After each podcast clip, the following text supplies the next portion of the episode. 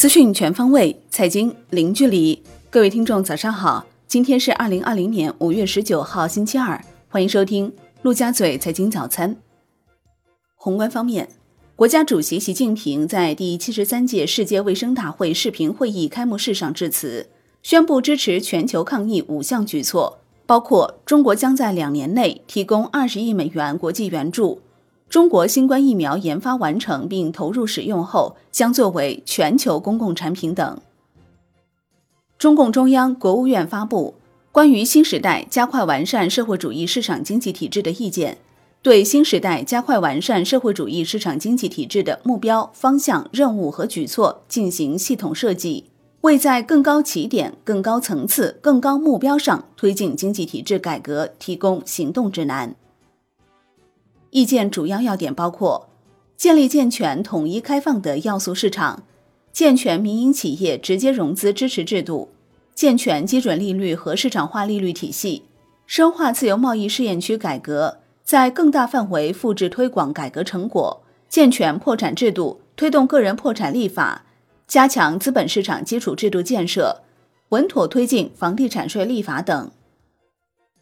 新时代财税改革任务进一步清晰。意见对全面深化改革中排头兵财税改革有了新部署，要求加快建立现代财税制度，并着重提及三个税种改革，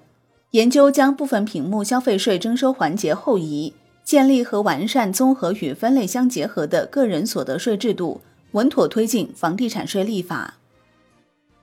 全国政协十三届三次会议将于五月二十一号在北京召开。央行党委书记郭树清表示，必须非常谨慎地把握金融调控的节奏和力度，更有创造性地实施好货币政策和宏观审慎政策，更加精准有效地落实好非常时期的宏观经济管理各项措施。财政部公布，一到四月全国一般公共预算收入六万两千一百三十三亿元，同比下降百分之十四点五。其中，税收收入下降百分之十六点七，证券交易印花税六百四十九亿元，增长百分之二十点一；一般公共预算支出七万三千五百九十六亿元，下降百分之二点七。央行公告称，目前银行体系流动性总量处于合理充裕水平，五月十八号不开展逆回购操作。Wind 数据显示，当日无逆回购到期。国内股市方面。中共中央、国务院表示，加快建立规范、透明、开放、有活力、有韧性的资本市场，加强资本市场基础制度建设，推动以信息披露为核心的股票发行注册制改革，完善强制退市和主动退市制度，提高上市公司质量，强化投资者保护。上证指数收涨百分之零点二四，深证成指跌百分之零点四，创业板指跌百分之零点四四。两市成交额七千亿元，创一个月新高。北向资金净流入三十四点零四亿元。香港恒生指数震荡收涨百分之零点五八，恒生国际指数涨百分之零点五四。全日大市成交一千零九十四点三亿港元。华为概念股大跌，中芯国际放量巨震，收跌超百分之六，成交额约七十五亿港元。中国台湾加权指数收盘跌百分之零点六九。恒生指数公告，纳入同股不同权公司及第二上市公司至恒生指数及恒生中国企业指数选股范畴，同时撤除对红筹股及民营企业加入恒生中国企业指数额外挑选准则，决定对现时恒生指数定位不做任何改变。金融方面，银保监会表示，从目前情况看，银行业不良贷款有所上升，但上升幅度在预期范围内。股市、债市、汇市总体运行平稳，海外疫情对银行业、保险业影响总体可控。楼市方面，中共中央、国务院表示，稳妥推进房地产税立法，加快建立多主体供给、多渠道保障、租购并举的住房制度，改革住房公积金制度。四月七十大中城市中有五十城新建商品住宅价格环比上涨，三月为三十八城。环比看，唐山、南京涨幅百分之一点八领跑；同比看，呼和浩特涨百分之十三点七领跑；北上广深分别涨百分之三点三、百分之二点七、百分之零点七和百分之四点八。产业方面，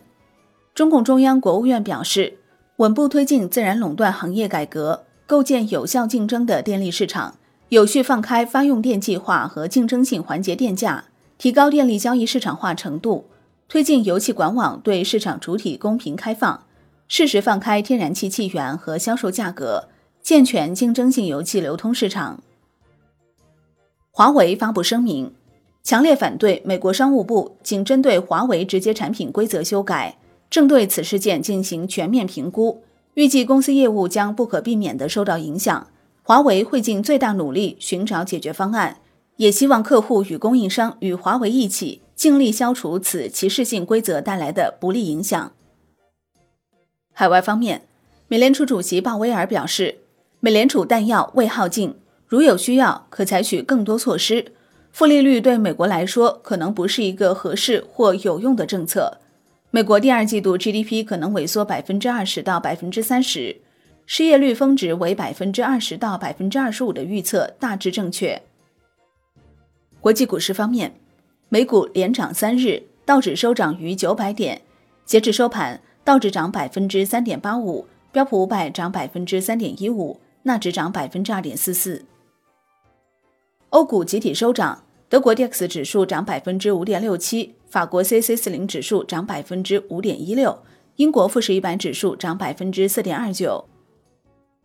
商品方面，COMEX 黄金期货收跌百分之一点二六，COMEX 白银期货收涨百分之一点四六。国际油价集体走高，美国六月原油期货收涨百分之十一点二五，报三十二点七四美元每桶。美国七月原油期货收涨百分之九点六五，报三十二点三七美元每桶。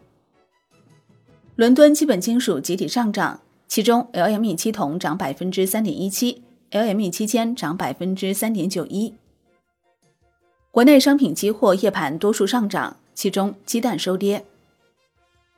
商务部公告，调查机关最终裁定，原产于澳大利亚进口大麦存在倾销。自五月十九号起，对原产于澳大利亚进口大麦征收反倾销税。债券方面，中共中央、国务院表示，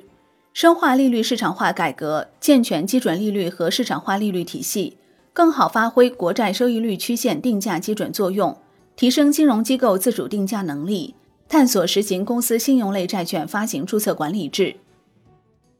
风险情绪回升，叠加流动性收敛。现券期货大幅走弱，国债期货全线大幅收跌，十年期主力合约跌百分之零点五二，五年期主力合约跌百分之零点四六。银行间主要利率债收益率大幅上行五到六个基点，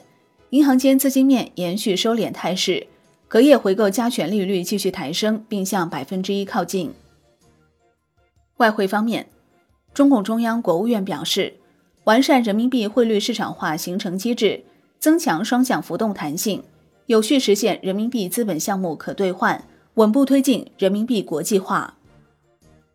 在岸人民币对美元十六点三十分收盘报七点一一三三，较上一交易日跌一百三十八个基点。人民币对美元中间价调贬九十四个基点，报七点一零三零。